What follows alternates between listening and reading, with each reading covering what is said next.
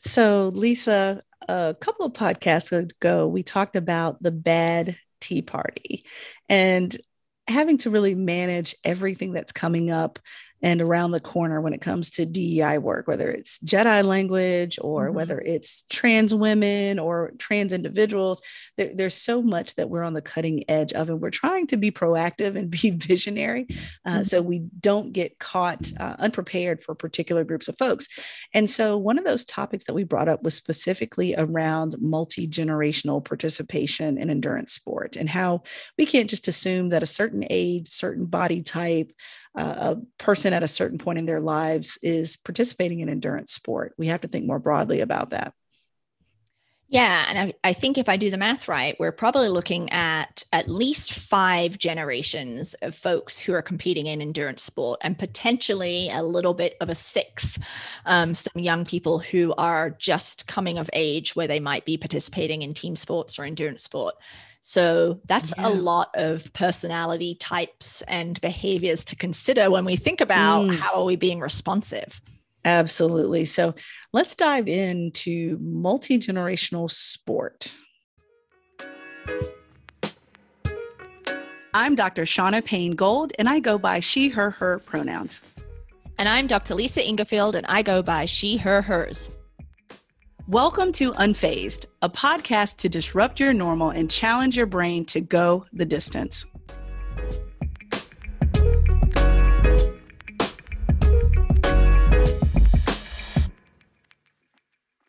So, Lisa, we went back and did a little bit of homework, and we're still trying to uh, sort out mm-hmm. who's saying what because frankly when it comes to generations and the years of birth um, it gets really interesting depending on what sociologist you talk to, what psychologist you talk to. Uh, the years will land differently. So, for example, I was born in 1978. So, for some, I'm in the middle of the pack of Gen X, whereas for other sociologists, I'm kind of on the cusp and kind of flirting with Gen Y. And so, given that, it does depend on who you ask, but we've done a little bit of our research and it's very clear that we really need to talk about all the generations that are participating in endurance sport because it's a lot of them. Yeah, and it's interesting. I'm just looking at these charts that we will include in the show notes, or at least links to them. And um, I've never actually seen Generation X end before 1982. And on one of these, it's showing 79 as the last year. So that would put you right there as a cusper. Um, mm, mm-hmm. And so I'm 76. So I'm I'm I'm on the backside of Generation X, but I, I always fall into it.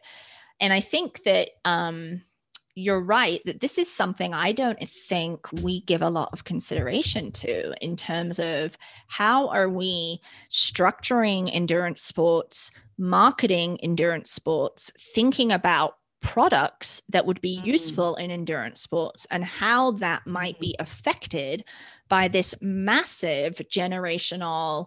Distribution mm-hmm. that um, we're seeing. You know, we have people mm-hmm. in their late 80s and 90s competing, and then we also have people in their early teens. Like, they are not the same person. Not at all. Not at all. Physically, psychologically, professionally, personally, they're just not the same person.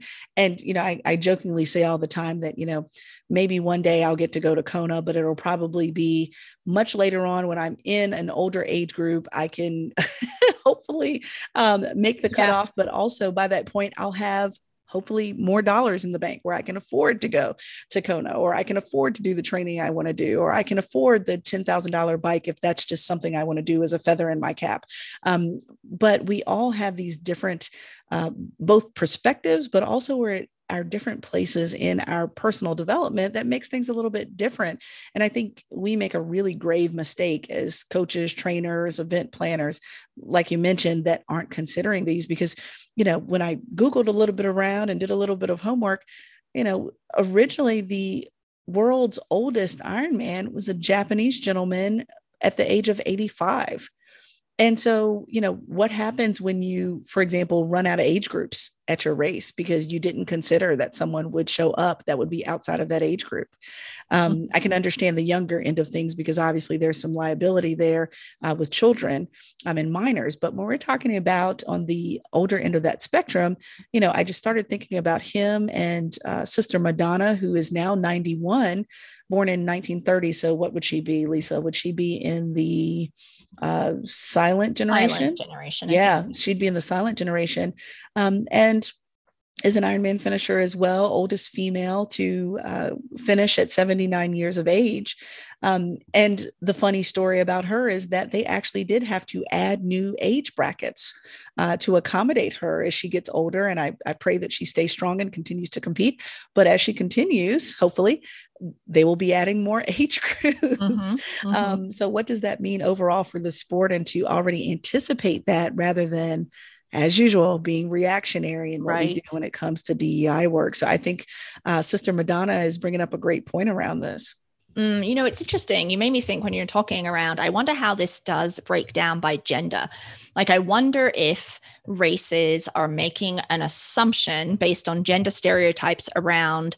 Um, strength and speed that are associated with men and masculinity versus strength and speed that's associated with uh, women and femininity, and whether older age groups are considered or applied for men and um, mm. for women they're only added if a person registers in those older age groups like i don't mm. know i'm speculating here because i don't know enough about it to know whether that happens but that wouldn't yes. surprise me if mm-hmm. that happened in terms of who races or event managers are assuming will participate at older age groups.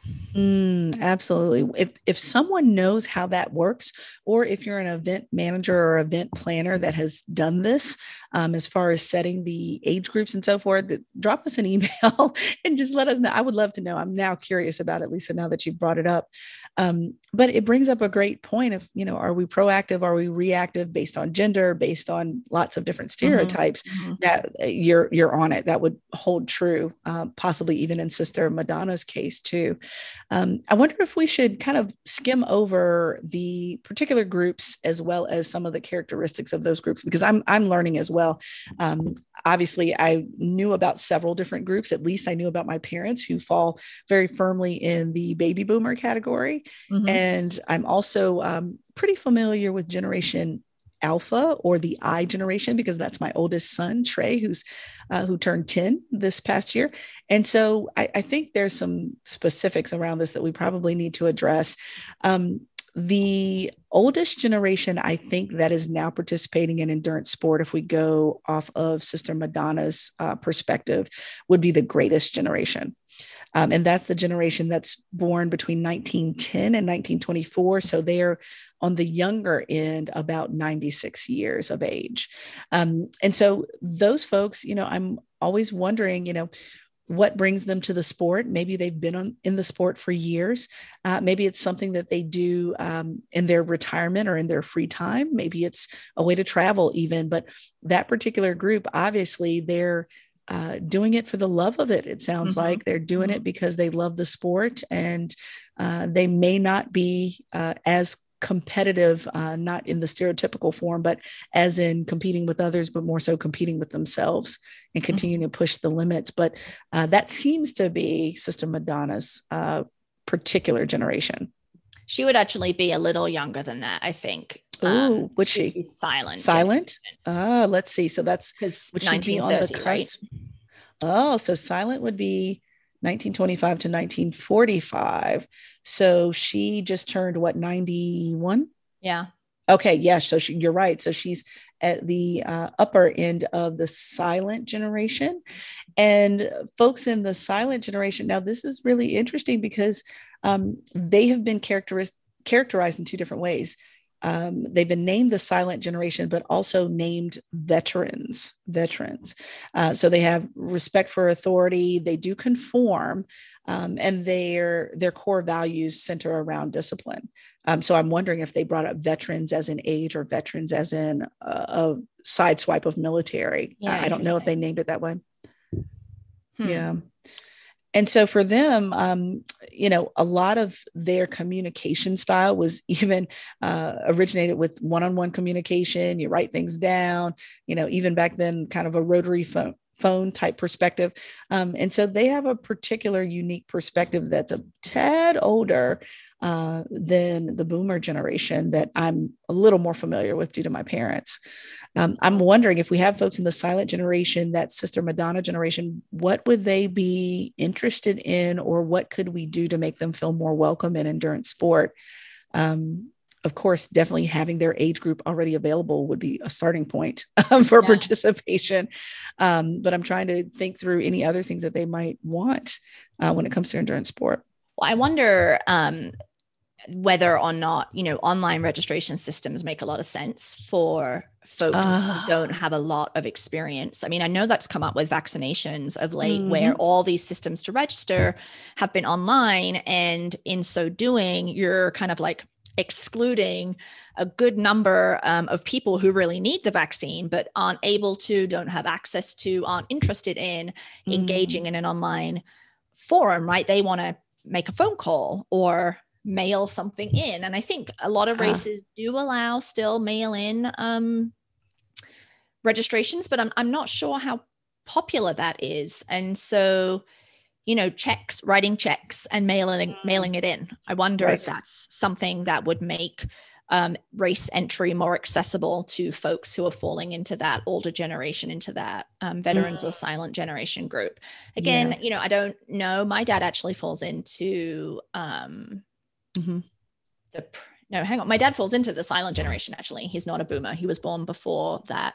Mm-hmm. So maybe I'll not that he competes in endurance sport. he's a walker, but I may ask him about that because um, he yeah. does struggle with the internet. So, yeah. Mm-hmm. Um, that's yeah. something to think about that I hadn't actually considered until looking at this information here and us having that conversation. Mm-hmm. Well, and you know, I'm wondering too. I know we're kind of sliding from the silent generation into the baby boomer generation. I would love to see some deep dive demographics on how many of them uh, compete with their adult children or adult grandchildren or just adult family members. Um, I'm thinking about one of my uh, Fast Chicks teammates um, who she competed with with me at uh, Atlantic City a couple years ago, and her uncle. Um, who would definitely fall in the boomer generation. Uh, he actually participated in a relay and did it for the very first time and loved it. He loves riding bikes, but he had never done it in a event setting and that was his first time and so i'm just thinking about that relationship of you know oh well yeah i'll go do a sprint with my daughter or i'll go do you know an olympic with my son or um, i've seen those really great stories that that might be a little bit of inspiration porn too though lisa about um, mm-hmm. uh, older folks that uh, have they've competed alongside a child, an adult child, or a grandchild, what have you. And they're the ones doing the registration and they're the ones getting them prepared. And, you know, so I, I wonder how much of that family piece of things come in because it is fantastic. I mean, I cannot wait to be you know in one of those older generations mm-hmm. older age groups and and trey and kendrick are registering all three of us to do something that would be fantastic um, but i'm just wondering how much of that already happens to kind of help with some of the logistical pieces um, and in that way then you have a family tradition going too hmm, i don't know yeah i wonder whether family discounts might be something that would encourage older generations to participate you know like if yeah. you and yeah. not necessarily a child because not everyone has children but like mm-hmm. um, you know three of you that are related in some way right and you get a 10 or 15% discount on the registration and you yeah. compete in the relay together or you compete you know right on the course together you know but separately i think that might be an interesting mm-hmm. way to um, increase participation from older generations. And yeah. Yeah. you mentioned inspiration porn, and I think that's an important thing to kind of caveat here is that mm-hmm. in the mm-hmm. same way that we see um, athletes with disabilities elevated. Um, in mm-hmm. a kind of like, isn't this amazing? Look at what they did the subtext being if they can do it so can you able-bodied person i think mm. that does exist for older adults right with sister madonna and other people mm. in that age group well if yeah. they can do it then surely I can do it as a 40 something person. Right, um, right, This implicit assumption that once you reach a certain age, particularly for women, um, you know, you're put on the shelf and you don't have anything to offer anymore. Mm-hmm. And certainly you're not going to be competitive in any kind of endurance sport. So when, mm-hmm. you know, the unicorn um, older right. person participates, which they're not actually unicorns, right? But I think that's how it's framed. That's right. It becomes this like, oh my gosh, how amazing. Let's take a photo and plaster that across social media. Mm-hmm. Yeah. I yeah. do think that that happens probably for folks who are 60 and older, maybe. Mm-hmm. Yeah, absolutely. Absolutely. Well, and then, you know, let's think about this because now we're kind of sliding into um, from baby boomers into Gen X. And baby boomers are uh, somewhere in that 1940s, um, 1940s to 1960s category. So you'd have folks from 56 to 74 in that area. Boomers uh, are usually um, they come from an idealistic perspective, even a collectivist perspective. And that, Lisa, really made me think hard about what are the approaches to training and to racing when it comes to individual perspectives versus mm-hmm. collective mm-hmm. perspectives. So, the baby boomer, regardless of speed, for example, may not care too much about um, the time. They may care about the socialization and being around other people right. and being around right. uh, folks with a similar goal. And that might be the priority over time and speed and you know, am I first in my age group type of thing? Um, so, you know, they may race for completely different reasons than other uh, other generations that we'll talk about later. You know, I I just can't imagine that a baby boomer would necessarily race for the exact same reasons as a Gen X or Gen Y. Yeah, that's a really great point because Gen X is um, the forgotten generation also right? The latchkey kids. And um, they're also um, theorized as being both individualistic and pretty competitive. So you know that's folks from like mid 60s to late 70s early 80s i think gen, gen um, generally. Um, it varies as shauna had said.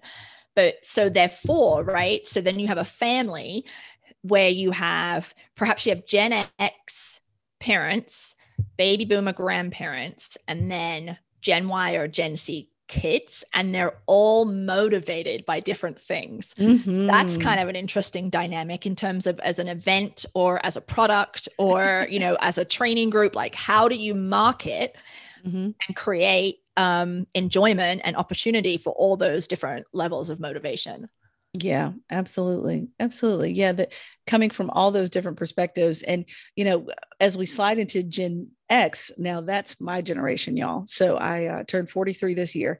Um, and the Gen Xer generation, the forgotten folks here, um, we do things quite differently. Um, I think we should have prefaced our entire conversation, Lisa, by saying that each subsequent younger, newer generation is usually vilified as they formulate. Right. But then as they age, yeah, yeah they are more and more accepted. So uh, let me just point that out. I should have said that at the top of our time together. Mm-hmm. But um, you know, as a generation Xer, you know, in many ways we were vilified in lots of ways around you know thinking very individualistically and competitively and even focusing on material things for example and you know, I'm I'm going to be a little bit hypocritical here that I hear a lot of people that say, you know, well, who we are is based on who raised us.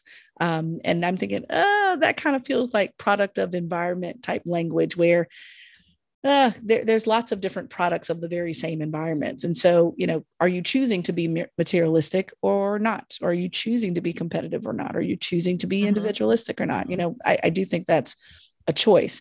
Um, but when it comes to my generation, I do think that, you know, uh, of course, I'm always going to be a fan of my generation, but we are the ones that like the really nice tri bikes. Okay. I, I'm, I will be the first to admit it. Okay. If I had 10 grand just laying around collecting dust, I would have no problem dropping the 10 grand for a really sexy, fast bike. I would have no problem with that.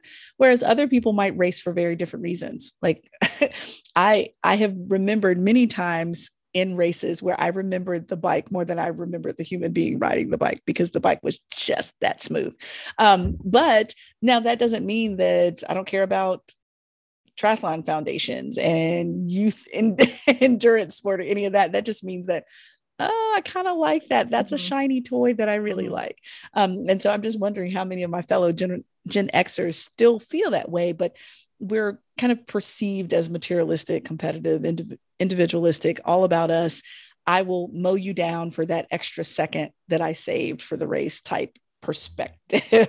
yeah, yeah, and I think that that is a product in some part of growing up in the 1980s and early 90s, right? It, particularly mm. in a mm. United States context, and to some extent in the UK too, because of the Thatcher Reagan years. But you mm. know that mm-hmm. pendulum politically and culturally really swung um, to individualistic, pull yourself up by your bootstraps. If it's not working for you, then it's something that you are doing wrong. The government is not going to fund anything for you um, because you're just lazy, right? Mm. So, um, certainly, you know, bell curve, right? Not everyone falls into this, but I can't believe that Generation X wasn't um, affected by that. And then, kind of this latchkey kid piece, right? Where often for folks in um, dual parent families, often both parents were working outside of the home. And so the child had to fend for themselves in terms of coming and going to school and perhaps making themselves dinner.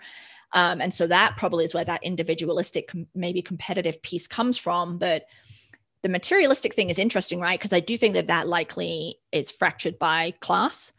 So you're going to have some Gen Xers who don't really um, care much for materialistic items or mm-hmm. status um, because it's just something they've never had. Or maybe they idolize that then because it's not something that's been attainable for them. Right, right, exactly. Yeah, I, I will put myself out there that, um, for example, both of my parents are boomers and they retired. Um, and as soon as they retired, they didn't travel, they didn't do any of that stuff. They both went out and bought new cars outright and paid it without having a car note. And part of that was because they had never been at a place in their lives where they could buy something brand new or that they could pay for it cash. And so just the ability to do it was something important to them. And so for me, especially from, you know, being raised in a lower income area of the world uh, down in Southern Virginia, um, being raised in a family that kind of did idolize the ability to have material things. I've had to moderate some of that, even in endurance sports. So, you know, for me, yeah, I, I, might be the person with the $200 kit on at the race, but I promise you, I was wearing like the cheapest crap ever to train in. Like I really didn't care, you know, or I'm going to Walmart to buy the you know $12 sports bra because i just really don't care what i train in um, and so you know finding the balance between that especially when it comes to endurance sport you know what's considered expensive or not or what's considered mm-hmm. status or not. Um, you know friends kind of in my category you know specifically look at you know the medals. How big is that medal? So for example right. um, i've even done i've looked at it on my wall. I might have to take a picture of it a comparison between two half iron distance races, and one of those medals was as small as an Olympic medal, and the other one looked like Flavor Flav that was like as big as my head. And so, you know, we do talk about this and we look at it and we're like, hmm, let's think about that. And what does that mean as far as, um, you know, who you are and perceptions of you in the world? I, I do think that's the case for uh, some of us in in the Gen Xer category here. So now I don't know if that holds true for Gen Y. Now Gen Y gets into millennials, and yeah. Lisa, I, I'm going to ask you a question, and you just roll with it here. Have you heard the title or the label of millennial used in malicious ways with groups individuals how do you take that in and the how the language is used? Because i know you're the you're the communication specialist on this oh, podcast so i don't know sure about that it. i yeah. Definitely definitely. Millennial was a dirty word um, oh my gosh, did Generation X not love the rise of the millennials? Mm, you know, mm-hmm. No work ethic. They just want to float in and float out. They're always questioning, right? No respect for authority. Oh my goodness, yes. It was not, was was not. I think it has changed since there have been, we now have Gen Z after millennials and then also yeah. now the alpha generation. But yeah, Oh my mm-hmm. goodness. I didn't yeah. hear much good about millennials when I was kind of in my um, early 20s, moving through into my 30s. Mm. Yeah. Mm-hmm.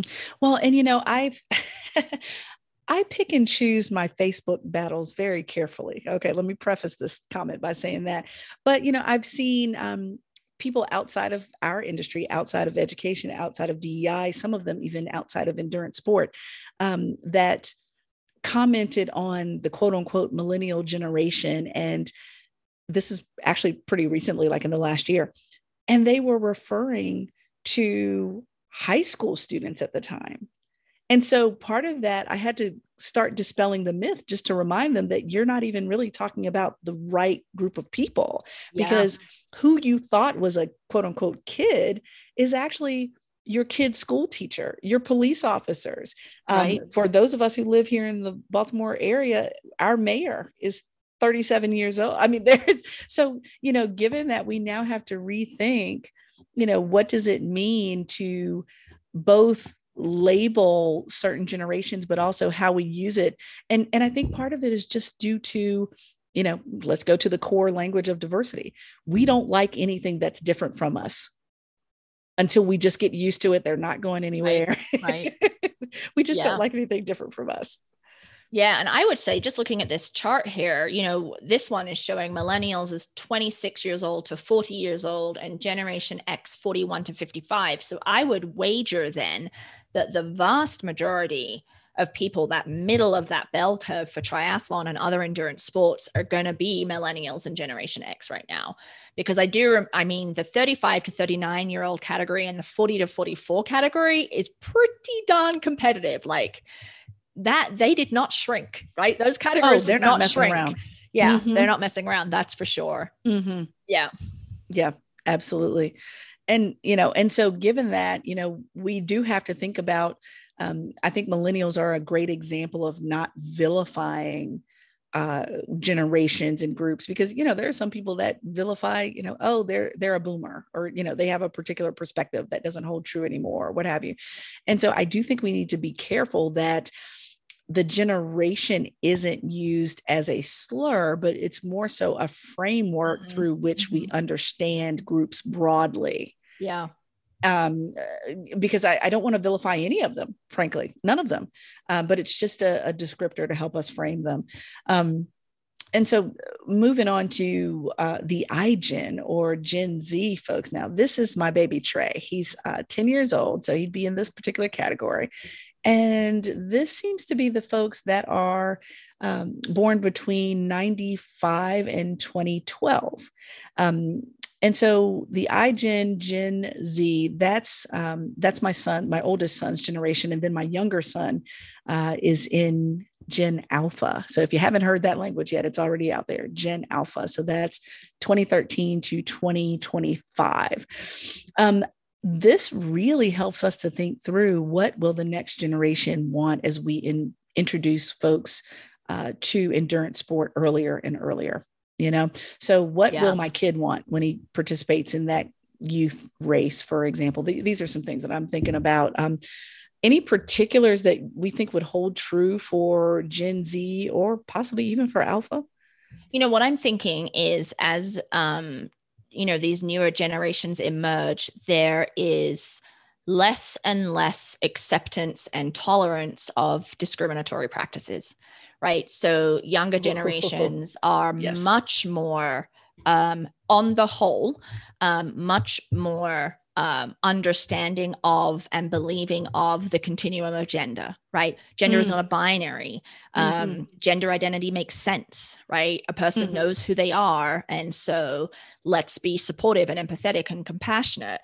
So when I think about endurance sport and this kind of rabid attachment to the gender binary and all the bills that are going through the state legislators right now, banning in particular trans girls and trans women from participating in um, mm-hmm. cisgender girls and women's sport.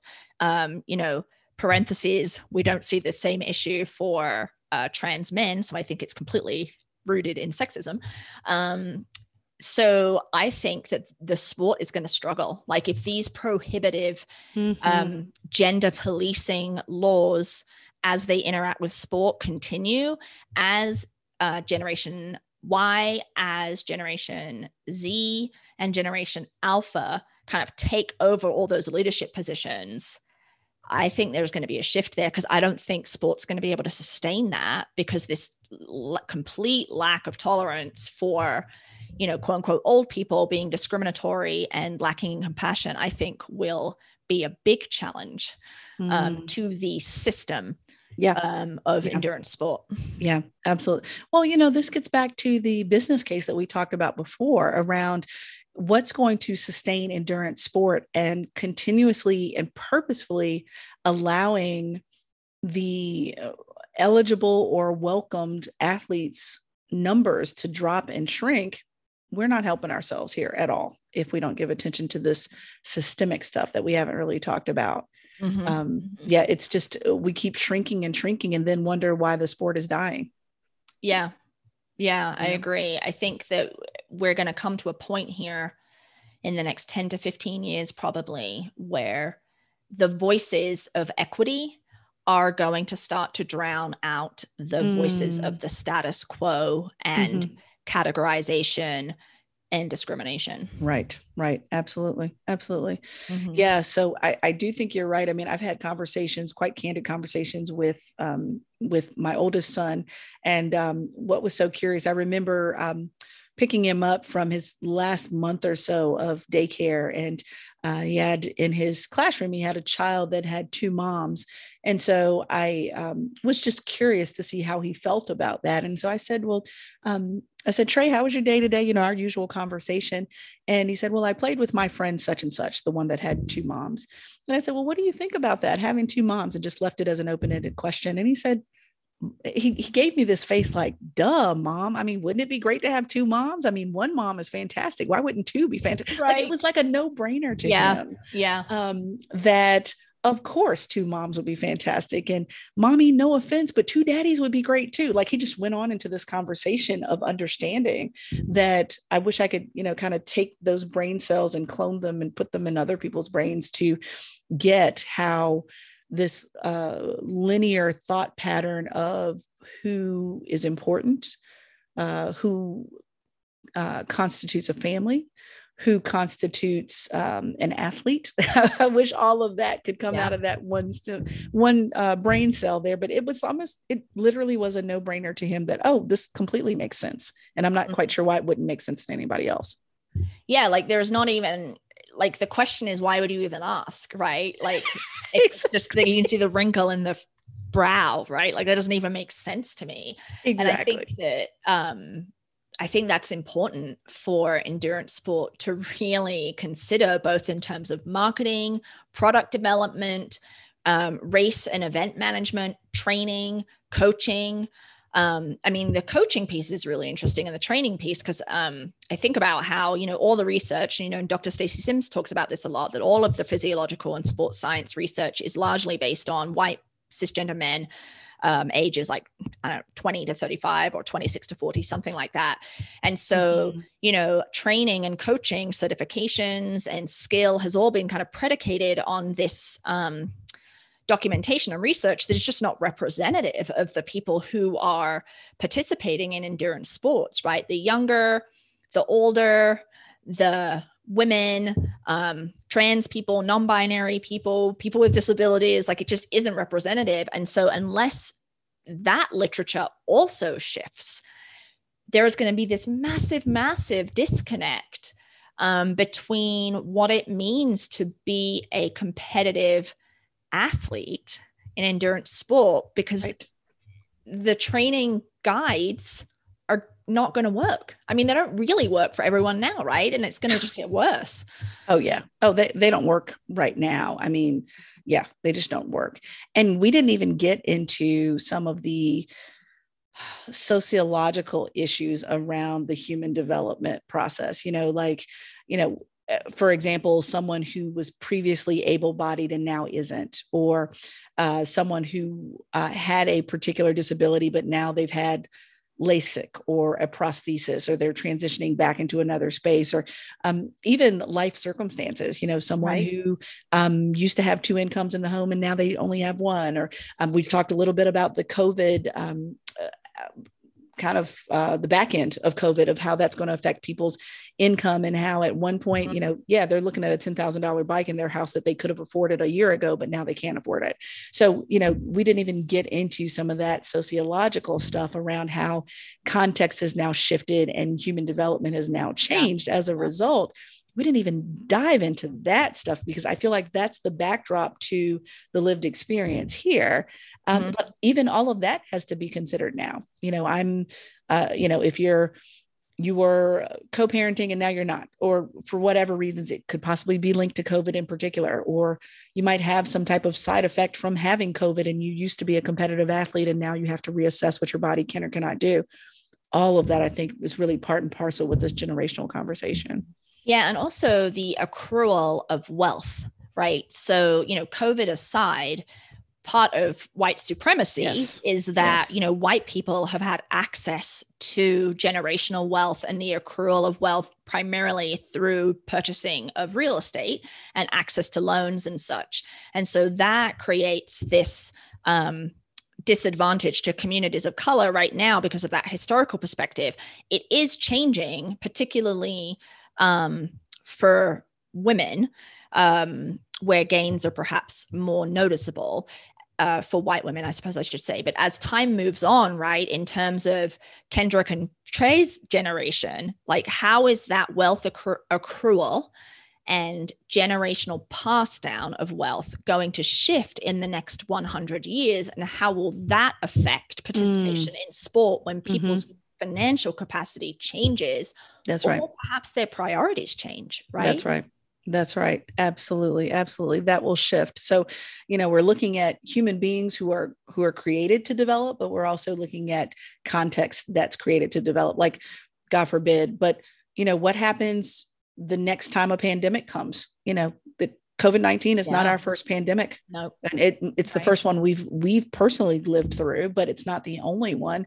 So, what does that mean as far as sport?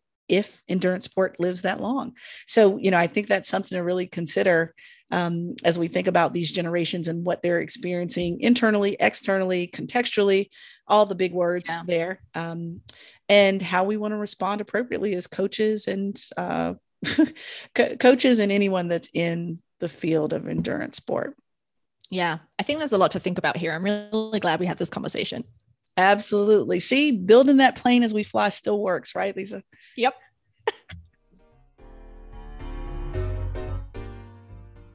hey, feisty folks. Jamila here, the Feisty Team Community Innovator. In June of 2020, we launched the Feisty Team to help you all stay feisty no matter what the year threw your way. Over the last six months, we've come together as a team to try and make the world a feistier place and connect with other like minded friends in triathlon and endurance sports. We meet every month and bring in experts that can help us on the path to building feistiness in ourselves and others and create meaningful change in our sport and community. The monthly subscription is only $22 and you'll get monthly feisty huddles and webinars with expert guests Big sponsored discounts, swag, and monthly prizes. Challenges to stay motivated. A community of feisty, like minded friends. Plus, we are adding new initiatives all the time, like our new book club and virtual workouts. Go to feistyteam.com to join us and become a part of the feistiest team in endurance sports so we can crush 2021 together. That is feistyteam.com.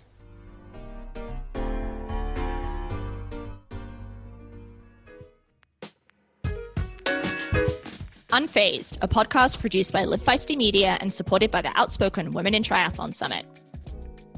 Edited and produced by the fabulous Lindsay Glassford.